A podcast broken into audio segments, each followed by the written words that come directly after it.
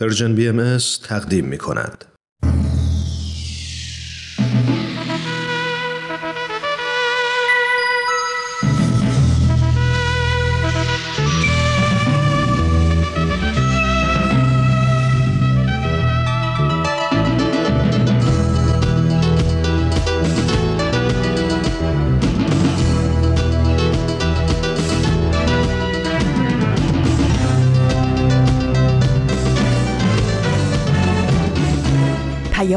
دوست. برنامه ای برای تفاهم و پیوند دلها.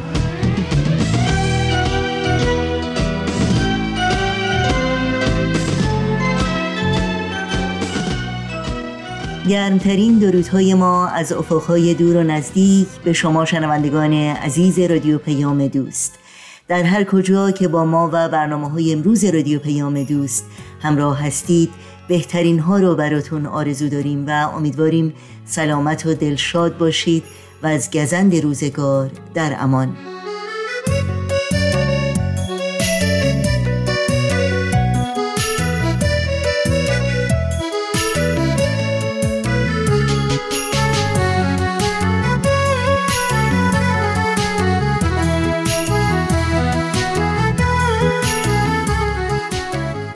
نوشین هستم و همراه با دیگر همکارانم پیام دوست این چهارشنبه هشتم تیر ماه از تابستان 1401 خورشیدی برابر با 29 ماه جوان از سال 2022 میلادی رو تقدیم شما می‌کنیم.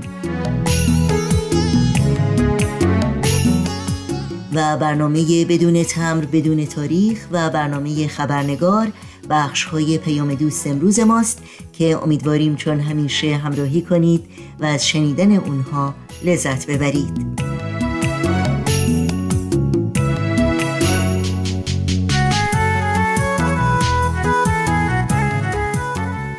ما رو هم بیخبر نگذارید حتما در تماس باشید و نظرها و پیشنهادها پرسشها و انتقادهای خودتون رو مطرح کنید. ایمیل آدرس ما هست info at persianbms.org شماره تلفن ما 001 703 671 828 828 و شماره ما در واتساپ هست 001 240 560 24 14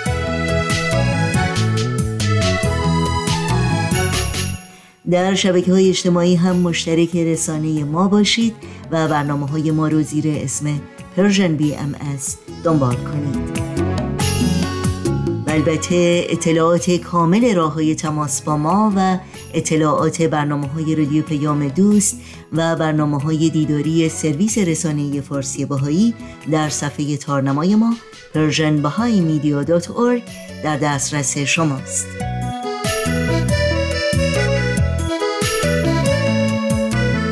اگر تا به حال خبرنامه ما رو دریافت نکردید در صفحه نخست همین وبسایت در قسمت ثبت نام در خبرنامه ایمیل آدرس خودتون رو وارد بکنید تا اول هر ماه در جریان تازه ترین برنامه های دیداری و شنیداری و مقالات منتشر شده قرار بگیرید. شما شنوندگان عزیز رادیو پیام دوست هستید. با برنامه های امروز با ما همراه باشید.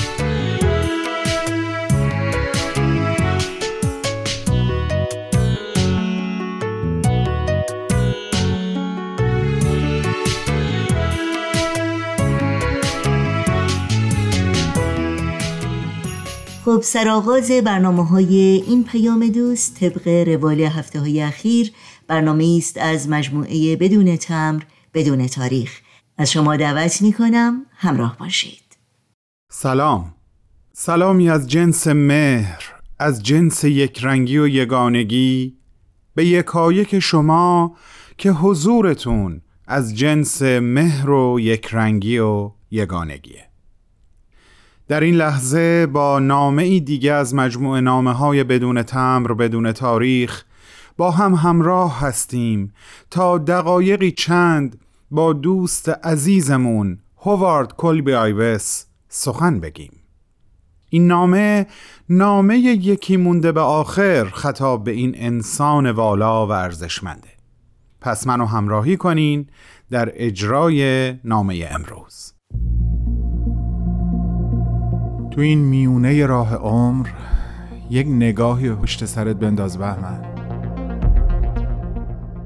پشت سر حرفای دلتو توی این نامه ها به اونها پر از یاد و خاطره رنج ها و شادی ها ها و دستیابی ها از آثارشون. خیلی از اون آدم ها دیگه تو این دنیا زندگی نمی کنن تأثیری که روی تو یا بشینی براشون نامه میشه اما در عالم خیال نامه تو می‌تونی اونها رو براشون بفرستی. نامه هایی بدون تمر بدون تاریخ.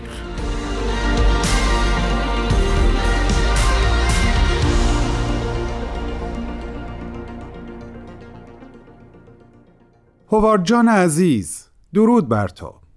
هر سلامی یک خداحافظی در پی داره. اینکه هفته آینده قرار آخرین نامه رو تقدیمت بکنم از همین الان باعث دلتنگیم میشه. اما این دلتنگی با عمیقتر شدن شناختی که ازت پیدا کردم و پیدا کردیم و مهر و صمیمیتی که نسبت به تو در قلبم احساس می‌کنم و احساس می‌کنیم تسکین پیدا می‌کنه. امروز هم از عوالم روح ما رو در عالم خاک همراهی کن دوست من. حتما اون سه ماه باید بهت سخت گذشته باشه هوارد. منظورم از آخرین دیدارت با حضرت عبدالبها در دوبلین و خاطره ای که از ایشون در نامه هفته قبل گفتم تا سه ماه بعد که تو به شرق امریکا سفر طولانی داشتی و حضرت عبدالبها به غرب امریکا.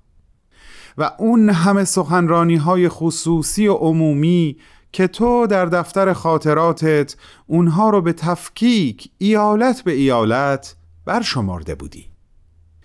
فرصت کوتاه ما مجال اینو نمیده که تعداد سخنرانی های ایشون رو در هر ایالت با عزیزانم مرور کنم.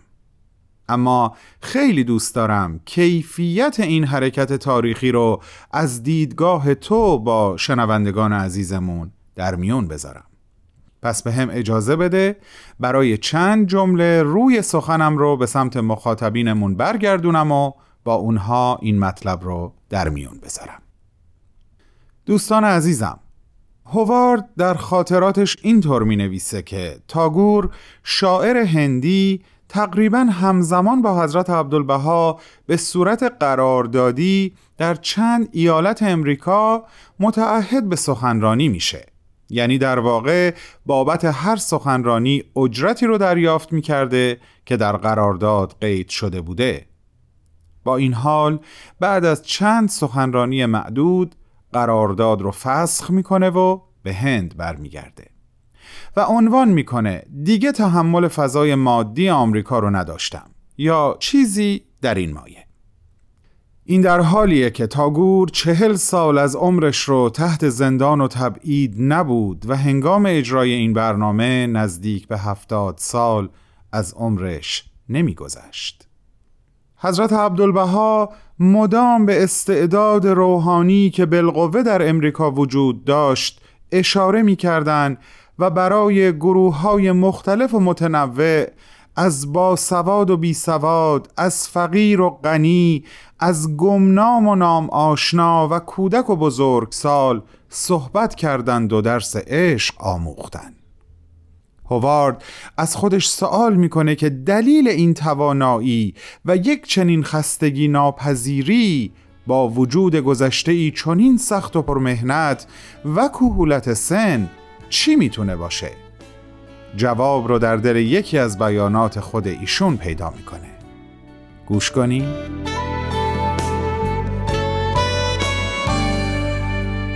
با آنکه جسد ضعیف و ناتوان بود و طاقت تحمل مشقات عبور از اقیانوس اطلس را نداشت معهازا محبت ما را کمک کرد و به دینجا کشاند در برخی مواقع است که روح بایستی جسد را معاونت کند. حقیقتا تنها با قوای جسمانی موفق به انجام امور عظیمه نمی گردیم. روح بایستی قوای جسمانی را تایید و تقویت بخشد. مثلا بدن انسان ممکن است برای مدت ده تا پانزده سال تحت شرایط معتدله آب و هوا و راحتی جسم مشقت زندان را تحمل کند. در مدت زندانی ما در سجن عکا وسایل راحت مفقود بود و از هر طرف صدمات و مشقات از هر نوع ما را احاطه می کرد و با وجود این چهل سال چنان وضع طاقت فرسایی را توانستیم تحمل نماییم دلیل آن چه بود؟ روح دائما به تأیید و تقویت جسم مشغول بود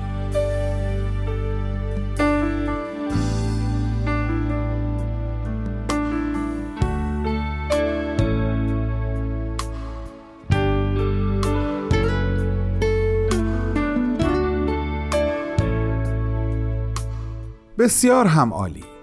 دوباره به همراه شنوندگان عزیز برنامهمون با خودت گفتگو می‌کنم. هوارد عزیزم.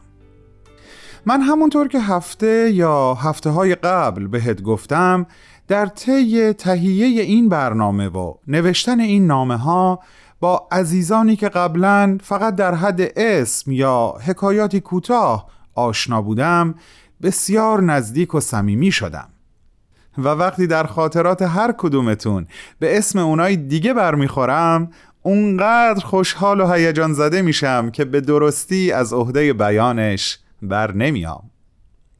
من مطمئن هستم عزیزانی که نامه های بدون تمر بدون تاریخ رو دنبال می‌کنن اون نامه هایی که خطاب به جولیت عزیز جولیت تامسون نوشتم رو خیلی خوب به خاطر دارن و حتما کارگاه کوچیک نقاشیش در نیویورک رو هم به همچنین.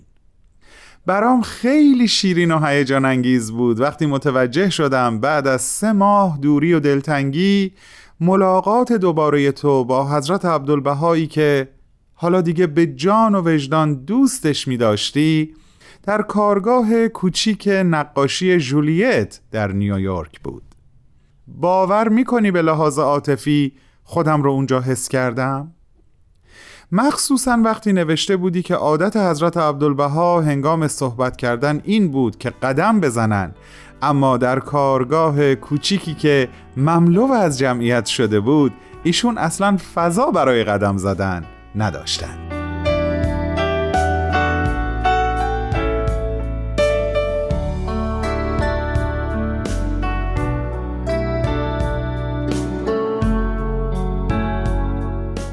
اما از اون شب و اون دیدار بعد از سه ماه دوری و دلتنگی تو که بگذریم می‌خوام به اون جمعیت بزرگی اشاره بکنم که با توصیفی که تو از نحوه گفتگوی حضرت عبدالبها با حضار کرده بودی بسیار درس گرفتم و آموختم هوارد. حالا برات میگم. حضرت عبدالبها مثل همیشه به حقیقت درونی افراد توجه کردند و اون حقیقت رو جلوی چشمهاشون آوردن و فرمودن. افرادی که اینجا مجتمع شده اند به صلح عمومی باور دارند عالم رو یک وطن می‌دونن. تعصب نژادی و ملی ندارن. به تصاوی زن و مرد معتقد هستند و شب و روز در مسیر تحقق این حقایق در جامعه انسانی میکوشند. چیزی که برای جالب بود و برای من هم این بود که در این سخنرانی ابدا به طور مستقیم راجع به آین بهایی حضرت بهاءالله و حتی خودشون اشاره این نکردن بلکه همه گفتگو رو میشه به شکلی که تو به زیبایی خلاصه کردی بیان کرد هوارد. بزار این چند جمله رو هم عینا از روی دفتر خاطرات تو نقل کنم دوست من. مانند این بود که به حضار میفرمودند این است آمال عالیه و کمال مطلوب های سامیه ای که مرا به دینجا آورده و در برابر شما ایستاده ام اگر این اهداف را خوب می‌دانید در حصولش بکوشید و تحقیق کرده بفهمید که چه قوه آنها را به عالم انسان عطا فرموده است. هوار جان رفیق فرصت این نامه رو به اتمامه اما دلم نمیاد یه موضوع دیگر رو مطرح نکنم. اما خیلی خلاصه وار میگم و توضیح بیشترش رو به نامه هفته آینده موکول می‌کنم. این مطلب از این جهت خیلی توجه هم رو جلب کرد که در دو قسمت قبل در پادکست هفت که همونطور که می‌دونی روزهای جمعه از Persian BMS پخش میشه در قسمت عبور از سایه ها من و فرانک و هرانوش و ایمان دقیقا داشتیم راجع به همین موضوع صحبت می کردیم درسته موضوع اقتصاد.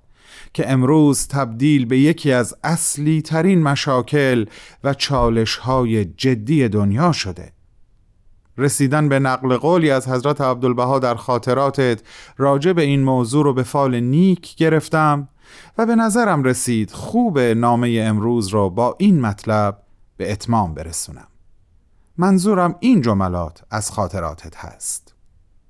درباره اقتصاد میفرمودند کلیه مشاغل اقتصادی با بکار بردن علم محبت الهی حل می گردد ولی این قانون طلایی را مردم به قیمت سرب هم قبول ندارند و بلکه آن زر ناب را از سرب سیاه هم پستر می شمارند زیرا برای سرب مورد استعمالی دارند ولی این قانون عظیم طلایی را در تاقچه ای می‌گذارند و حتی گرد و خاکش را هم پاک نمی کنند مسائل اقتصادی جهان اگر حل نگردد نوع انسان را بالکل نابود می سازد و اگر این قانون الهی به کار برده شود زندگانی خانوادگی سراسر مملو از مسرت می گردد البته اگر آن را چون موازین علمی در حل روابط بین المللی و ملی استعمال می کردند در علائق بین سرمایدار و کارگر و روابط بین غنی و فقیر آرامش کلی حاصل می نمود و تجارت منظم می شد آیا جای ادنا شکی هست که اگر این اصل به کار رود سعادت انسانی محتوم گردد؟ سعادتی که محال است به واسطه امور سیاسیه به دست آید. به نظرم خیلی جا داره راجع به این قانون طلایی صحبت کنیم اما وقت امروزمون رو به اتمامه. پس ادامه صحبت ها رو به هفته آینده موکول می کنیم و ازت تقاضا می کنم در اجرای آخرین نام خطاب به خودت در چهارشنبه هفته آینده من و دوستان عزیزم در این رسانه رو همراهی کنی پس وعده ما هفت روز دیگه به وقت زمین همین جا و همین ساعت سوار بر امواج رادیو پیام دوست. خدا نگهدار هوارد جان. خدا نگهدار دوست من.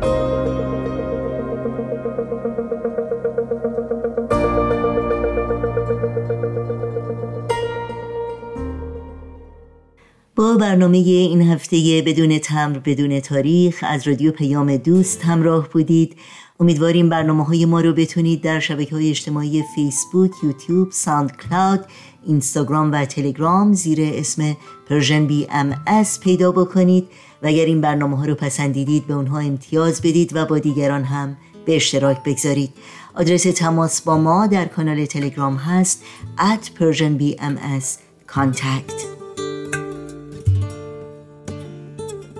همچنین فراموش نکنید که برنامه های دیداری سرویس رسانه فارسی بهایی که در مورد حضرت عبدالبها و به مناسبت صدومین سال درگذشت ایشان تهیه شده در اینستاگرام در صفحه ویژه‌ای با عنوان Persian BM در دسترس شماست. این صدا صدای رادیو پیام دوست تا بخش بعدی برنامه های امروز با هم به قطعی موسیقی گوش کنیم. Thank you.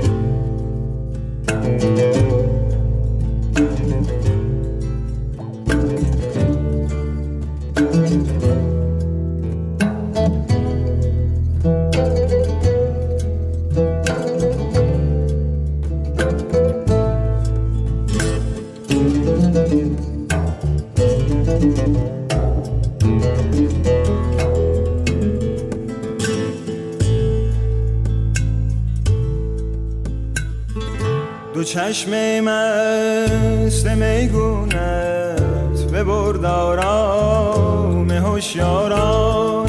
تو خواب آلوده بر بودن دقل از دست بیداران اغل از دست بیداران.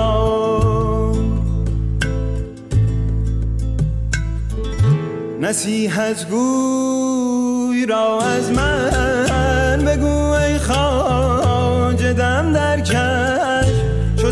از سر گذشتان را چه میترسانی از باران؟ چه میترسانی از باران؟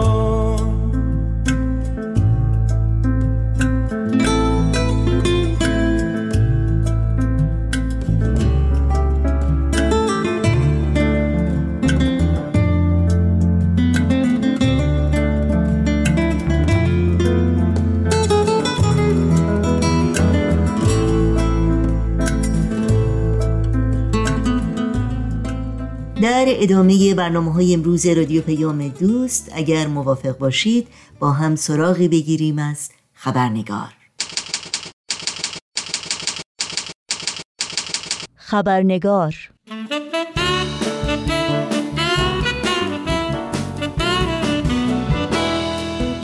و ما جامعه جهانی بهایی در بیانیه اخیر خود از احکام ناعادلانه زندان برای 26 شهروند بهایی در شهر شیراز خبر می دهد که در مجموع به 85 سال زندان محکوم شدند. در این بیانیه با اشاره به کمپینی که مقامات جمهوری اسلامی به قصد ریشهکن کردن جامعه بهایان ایران به راه انداختند آمده است احکام صادر شده توسط شعبه دادگاه انقلاب اسلامی برای این شهروندان از دو تا پنج سال زندان می باشد بر اساس این بیانیه اکثر این شهروندان زوجهایی هستند که کودکان خردسال دارند. بانی دوگال نماینده ارشد دفتر جامعه جهانی بهایی در سازمان ملل می‌گوید چگونه این شهروندان می توانند از فرزندان خود مراقبت و نگهداری کنند وقتی ناعادلانه زندانی شدند؟ برخی از این شهروندان همچنین با مجازات های دیگری چون تبعید، محرومیت از سفر و خروج از کشور و گزارش روزانه به دفتر امنیت استان نیز روبرو هستند. نوشین آگاهی هستم به شما همراهان عزیز خبرنگار. خوش آمد میگم و برنامه این چهار شنبه رو تقدیم می‌کنم.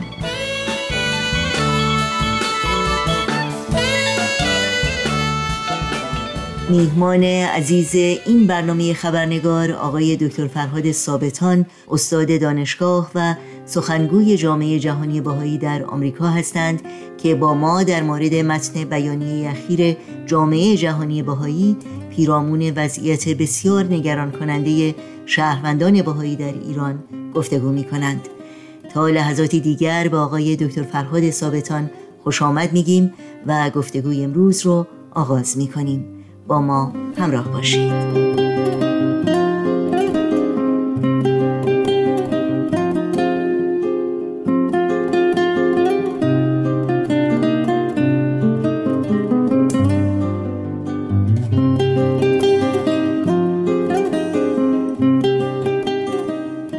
آقای دکتر فرهاد ثابتان درود بر شما. به برنامه خبرنگار بسیار خوش آمدین و ممنونم که مجددا وقتتون رو به ما دادید. منم خیلی از شما تشکر می‌کنم که این فرصت رو به من دادید که بار دیگری در خدمت شما و شنوندگان عزیز شما باشم. خیلی خیلی ممنون. همونطور که می‌دونید جناب دکتر ثابتان واقعا باز مجددا شاهد نمونه های زیادی از آزار و اذیت و سرکوب شهروندان بهایی در ایران بودیم. اخیرا یک بیانیه جامعه جهانی باهایی منتشر کردند. به خصوص در مورد احکام زندان برای 26 شهروند باهایی در ایران در شهر شیراز. در این مورد اگر ممکنه توضیحات بیشتری رو از شما بشنویم که این احکام چرا صادر شده. بله با کمال تاسف باید عرض کنم که کمپین مقامات جمهوری اسلامی برای سرکوب جامعه بهایی مجددا سرعت گرفته و واقعا در چل سال گذشته به خصوص برای بهاییان ایران الان به یک نقطه تاریکتری نزدیک شده که نمونهش رو همطور که شما گفتید ما در شعبه یک دادگاه انقلاب اسلامی در شیراز دیدیم که در این دادگاه 26 شهروند بهایی مجموعاً به 85 سال زندان محکوم شدن هر کدومشون بین دو تا پنج سال محکومیت گرفتن. و واقعا اینجا تاسفه که می‌بینیم به طور وسیعی تعداد زیادی از بهایان در شهرهای مختلف بازداشت میشن مورد بازجویی قرار می‌گیرن متهم میشن بدون هیچ گونه اساسی و بعد از اون هم محکوم میشن به یک چنین محکومیت های سنگینی. اتهاماتی که به این افراد وارد شده چی هست؟ بله جالبه که شما این سوال رو می‌کنید. چون واقعا وقتی که من خودم سعی می‌کردم ببینم که جرم این باهایان چی هست واقعا تعجب کردم. و اونم این است که در جرمون ها البته به طور کلی نوشتن تبانی و اجتماع به قصد ارتکاب جرم علیه امنیت داخلی و خارجی کشور. به عبارت دیگه حتی خود جرم هم مطرح نشده بلکه قصد ارتکاب به جرم در این مطرح شده. ولی اگر یه مقدار جزئی تر بخونیم در وبسایت هارانا در اون حکمی که صادر شده من اگه نقل قول بکنم چون حائز اهمیت هست که نوشته شده جرم اینها این است که حضور و اجتماع آنان در محله های فقیرنشین و حاشیه شهر شیراز و گرد همایی در مکانهای مقدس مذهبی و سیاحتی و گردشگری از جمله شاچراغ و حافظیه و تخت جمشید و نارنجستان به بهانه بررسی بحران آب و آسیب‌های اجتماعی و طرفداری از محیط زیست و در واقع اجتماع و تبانی برای ایجاد ناامنی فکری و عقیدتی در جامعه اسلامی با عنایت به ادعای دروغین و انحرافی و تفکر خطرناک آنان مبنا بر برتری طلبی فرقه زاله بر تمامی ادیان الهی و پشت سر گذاشتن آنها به خصوص اسلام جهت ایجاد فتنه و جذب مسلمانان و نحوه عمل و اقدام آنان در اجرای نقشه ها و برنامه شوم سران فرقه. خب ببینید این در حقیقت این جرمی که مطرح شده دو بخش داره. یکی این که اومدن شهروندان باهایی رو متهم کردن که اینها در محله های فقیر نشین و حاشیه شهر شیراز حضور و اجتماع کردن. خب برای چی رفتن اونجا؟ رفتن باهایان رفتن که به محله های فقیر کمک کنن. و به کسانی که کم بزاعت هستن کمک کنن. و بعد در جاهای دیگه مکانهای مقدس مذهبی و سیاحتی و اینا برای چی؟ برای رسیدگی به بحران آب و آسیبهای اجتماعی و طرفداری از محیط زیست که الان مسائل اولویتی است که در ایران باش مواجه هستیم. خب پس این در حقیقت فعالیتی بوده که بهاییان کردن. اما توجه بفرمایید که از این چه داره تفسیر میشه؟ تفسیری که در این حکومته نوشته در واقع البته من مطمئن نیستم کدوم واقعیت رو دارن اینجا مطرح می‌کنن. در واقع اجتماع و تبانی برای ایجاد ناامنی فکری و عقیدتی در جامعه اسلامی. اول اینکه این نیت از کجا مشخص شده؟ چه مدرکی وجود داره که نیت و واقعیت این حضور در این محل ها این بوده. دوم اینکه نوشته میشه واقعیت اجتماعی و برای ایجاد ناامنی فکری و عقیدتی در جامعه اسلامی.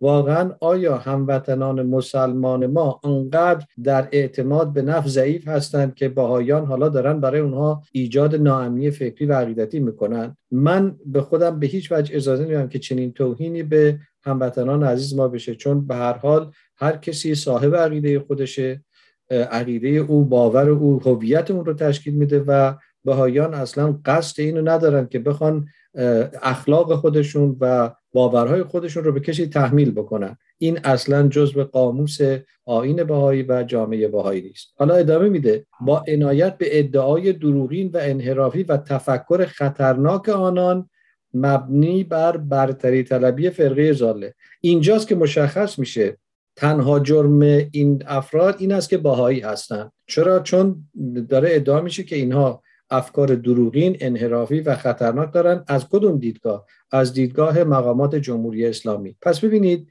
واقعا حاشی روی لازم نیست بکنیم. تنها علت این بازداشت ها و محکومیت ها این است که این شهروندان بهایی هستند و غیر از این هیچ چیز دیگه ای نیست. از اوائل انقلاب هم به همین دلیل بوده و متاسفانه صرفا باهایا رو به علت باهایی بودنشون هست که می‌گیرن زندان می‌کنن و محکوم می‌کنن. خیلی ممنونم. خب این فعالیت هایی که شما توضیح دادید و اتهاماتی که به اونها زدن به این شهروندان باهایی در واقع باید گفت این فعالیت ها اختصاص به جامعه باهای ایران نداره. باهاییان در سراسر جهان مشغول این فعالیت ها بوده و هستند. آیا هیچ نمونه و یا تجربه ای از مشابه به اونچه که باهایان برای فعالیتاشون در ایران داشتند شما در هیچ جای دیگه دنیا یا جوامع باهایی در کشورهای مختلف شنیدید و خبر دارید؟ این سوال خیلی مهمی است که مطرح می‌کنید چون به طور کلی جامعه باهایی هدفش این است که بتونه به اون جامعه که در اونجا زندگی می‌کنه اون ناحیه اون محل اون ایالت یا هر هستن که اونجا به مردم کمک کنن. یعنی این بخشی از یک اقدام اجتماعی است برای کمک به هموطنانشون بدون چشم داشت از اینکه بخوان نیت دیگری داشته باشن. واقعا اگر که هر کسی هر منصفی بیاد و در رسانه ها شبکه های اجتماعی نگاه کنه در پنج قاره دنیا از قاره های آمریکا و اروپا و آمریکای لاتین و آفریقا گرفته بهاییان همیشه داشتن این نوع خدمات رو به جامعه خودشون ارائه می‌دادن. در محله های فقیر نشین در جاهایی که بچه ها نیاز به تعلیم و تربیت دارن آموزش برای بچه ها رسیدگی به محیط زیست کمک به بانوان و خانم هایی که نیاز به کمک های اقتصادی دارن. شما کافی است که وارد وبسایت جامعه جهانی باهایی بشید و لیست این نوع فعالیت ها رو در تمام دنیا ببینید. در هیچ نقطه ای از این نقاط باهایان رو به این دلایل دستگیر نمی کنند که شما دارید این کارا رو می‌کنید برای که ایجاد ناامنی فکری و عقیدتی در اون جامعه بکنید. متاسفانه این تعبیر نادرست فقط و فقط در ایران داره اتفاق میفته و سوء تفاهمی است که متاسفانه مقامات محترم ایران از اون قافل هستند در مورد شهروندان باهایی در شیراز که محکوم به زندان شدند در حقیقت مجازات های دیگری هم این افراد با اونها روبرو هستند. در این مورد چه اطلاعاتی دارید جناب ثابتان؟ بله قبل از اینکه من به این سوال شما پاسخ بدم می‌خواستم تاکید بکنم که آنچه که در شیراز اتفاق افتاده یک مسئله یگانه نیست. علاوه بر شیراز ما در شهرهای دیگری مثل بیرجند و یزد و کرج و قائم شهر و کرمانشاه و اصفهان و جاهای دیگه دیدیم که متاسفانه بهایان مورد تعرض قرار گرفتن به دادگاه احضار شدن محاکمه شدن محکوم به زندان و حبس شدن. حدودا در این شهرها تعدادشون به حتی 71 نفر هم می‌رسه. اما آنچه که در شیراز اتفاق افتاده واقعا یک ویژگی خاصی داره. این است که مضاف بر محکومیت این افراد ممنوع خروج شدن. اجازه خروج از ایران به اونها داده نمیشه. از اونها خواستن که هر روز خودشون رو به اداره اطلاعات استان معرفی کنن. حتی بعضی از اونها مجموعا به 24 سال تبعید داخلی محکوم شدن. بسیاری از این افرادی که الان محکوم شدن اینها شهروندانی هستند که بچه دارن خانواده دارن و به این ترتیب که الان محکوم به زندان هستن در حقیقت اونها رو از حضور در زندگی خانوادگی خودشون بچه داری و اینا محروم می‌کنن. و واقعا سوال اینجاست که آیا اونها در مقابل خانواده خودشون مسئولیتی ندارن؟ یعنی همون مسئولیتی که اونها در مقابل خانواده خودشون دارن دولتی که قرار است امنیت ایجاد کنه اون دولت هم باید در مقابل افراد بیگناه مسئولیت داشته باشه. ولی متاسفانه می‌بینیم که چنین چیزی نیست و این افراد نه تنها از آزادی جسمی برخوردار نیستن بلکه فشارهای دیگری هم که عرض کردم بر اونها متاسفانه داره وارد میشه. خیلی ممنون. بقیده شما جمهوری اسلامی با اعمال این رفتار غیر انسانی نسبت به شهروندان باهایی چه اهدافی رو دنبال می‌کنه بیشتر از چهل ساله که این آزار و اذیت ادامه داشته و هر روز بدتر و بدتر شده نظر شما در این مورد چی هست؟ والا نظر من واقعیت هایی است که می‌بینیم. یعنی این نکته ای نیست که من بخوام از خودم اظهار نظر بکنم. بلکه مثلا در رابطه با همین شهروندانی که در شیراز محکوم شدن دو سال پیش چهل شهروند باهای دیگه احضار شده بودن و به دادگاه برده شده بودن و همین 26 نفر در دادگاهی احضار شدن که در اونجا یکی از مقامات قضایی به سراحت تهدید کرده که می‌خواد بهایان شهر رو ریشهکن بکنه. در نتیجه واقعا مشخص هست با نحوه رفتاری که با شهروندان بهایی در ایران میشه صحبت از ریشهکن کردن جامعه بهایی یعنی در چهل سال و اندی از عمر انقلاب اسلامی که گذشته ما در این چند دهه می‌بینیم که هدف در حقیقت این است که جامعه بهایی رو در ایران از بین ببرن. خوشبختانه در این مورد موفقیتی حاصل نشده ولی خب به چه قیمتی؟ به قیمت بهای زیادی که این شهروندان بهایی مجبور شدن پرداخت کنند برای اینکه از تقریبا همه حقوق انسانیشون محروم هستند از حق آزادی گرفته حق اینکه بتونن یک روند قانونی رو پیش کنن حق مالکیت حق تحصیل و تمام حقوق دیگری که اگر قرار باشه در امور صحبت کنیم باید ساعت ها بشینیم و صحبت کنیم از محرومیت هایی که بهایان با اون روبرو هست. خیلی ممنونم. در مورد واکنش بهاییان چه در ایران و چه در سطح جهانی از شما بپرسم نسبت به این آزار و اذیت ها و اینکه حقیقتا چه مراجع یا بهتر بگیم مجاری قانونی برای دادخواهی وجود داره برای این شهروندان.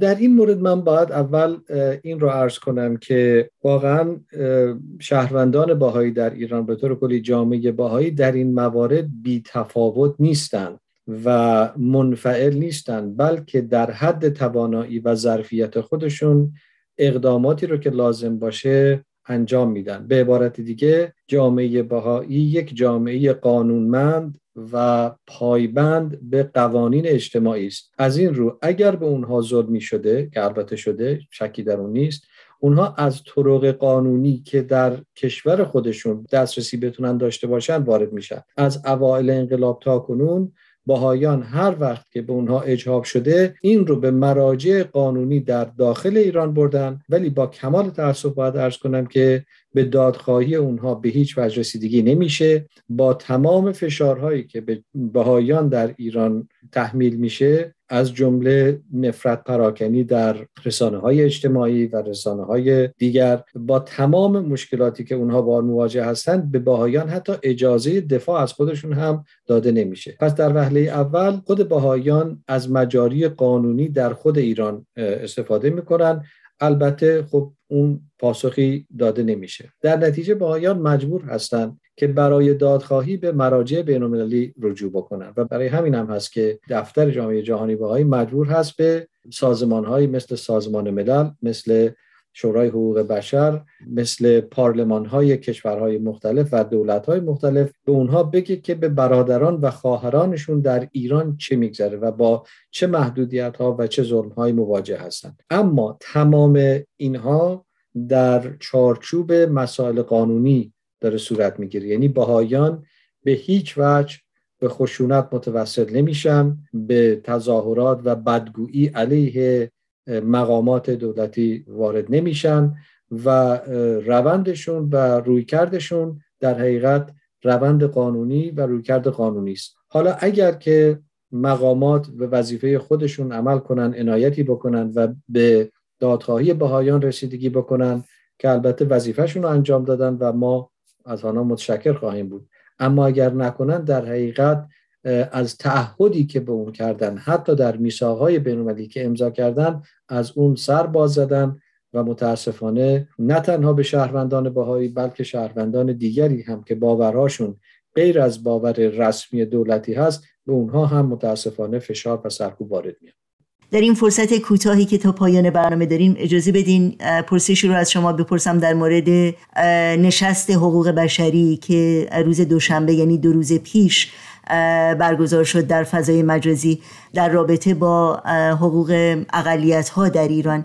در مورد این نشست برمون بگید و اینکه هدف از این نشست چی بود؟ چون شما یکی از کسانی بودید که در میزه گرد این برنامه صحبت کردید. و شاید قبل از اون بد نباشه که تعریفی داشته باشیم در مورد واژه اقلیت و اینی که اقلیت ها در حقیقت در چه شرایطی هستند.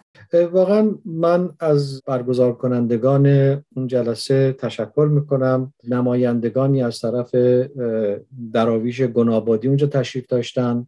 نماینده از طرف جامعه مسیحی اونجا بودن و قرار بود که آیت الله معصومی هم تشریف بیارن ولی با کمال تاسف به علت کسالت نتونستن. بیان. ولی یک بیانیه 15 صفحه ای نوشتن که در وبسایت این سازمان قرار داده خواهد شد. نکته حائز اهمیت این است که کسانی که باورهای متفاوتی دارن دارن دور هم جمع میشن و از باور خودشون دفاع می‌کنن و از دولت ایران درخواست دارن که انسانها رو به علت باورشون سرکوب نکنن. حالا شما فرمودید اقلیت واقعا خب از نظر تعداد نسبت به جمعیت ایران تعداد ادیان مختلف کمتر هستند ولی من یکی از نکاتی رو که در اون جلسه مطرح کردم واژه اقلیت هست که ریشش از اقل میاد یعنی کمتر یعنی کمترین.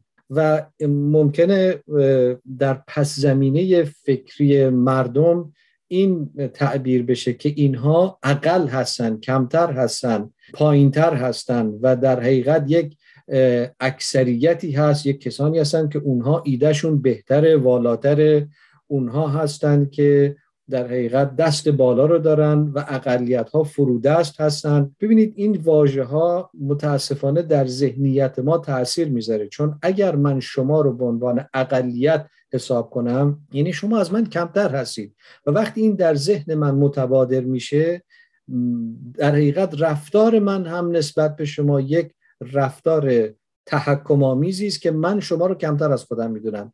و ریشه تمام این مسائل خانم آگاهی از همینجا نشأت می‌گیره که من خودم رو از شما بهتر و بالاتر می‌دونم و شما از من پایینتر هستید. امید من این است که ما اصلا سعی کنیم از لفظ اقلیت استفاده نکنیم که خدای نکرده اون معنای منفی در ذهن ما رسوخ نکنه و به طبع اون رفتار ما تغییر نکنه که ما دیگران رو کمتر از خودمون بدونیم. البته لازم هم نیست که بهتر از خودمون یا بیشتر از خودمون بدونیم. چون مسئله حقوق بشر در حقیقت در رابطه با برابری همه انسان ها در مقابل قانون هست. یعنی هر انسانی به طور مساوی حق داره از یک سری حقوق بین برخوردار باشه و امید ما این است که نه تنها جامعه باهایی بلکه جامعه درابیش جامعه مسیحیان جامعه کلیمیان جامعه سنی و حتی جوامعی که اصلا به دین اعتقاد ندارن. خدا ناباوران و غیره همه در کفه یک ترازوی همسط با هم ملاحظه بشن حقوقشون رعایت بشه و کسی به علت دین و باور خودش مورد ظلم و جور و سرکوب قرار نگیره. ما هم امیدواریم آقای دکتر فرهاد ثابتان ممنونم از توضیحات بسیار ارزنده که با ما سهیم شدید. براتون آرزوی و موفقیت های روزافزون دارم. خیلی ممنون از شما و فرصتی که به بنده دادید. من هم به همین امید که هموطنان ما بیشتر و بیشتر از این مسائل آگاه باشن و سعی کنیم همه یکدیگر رو با یک دید برابری و برادری ببینیم. خیلی خیلی ممنون. پشت هم گزارشه سقوط برگ پشت هم خطابه سایه مرگ خبر خودسوزی ترانه کش. خبر توقیف یک صدای خوش. خبر پریدن عطر گلا خبر دزدیدن یک شعر نام. پشت هم مراسم جایز دار خبر قتل گلی وقت فرار. تو فقط مبارک و خوش خبری از همه گلخونه ها تازه تری. تو فقط حادثه ای خجسته ای که غریبانه به گل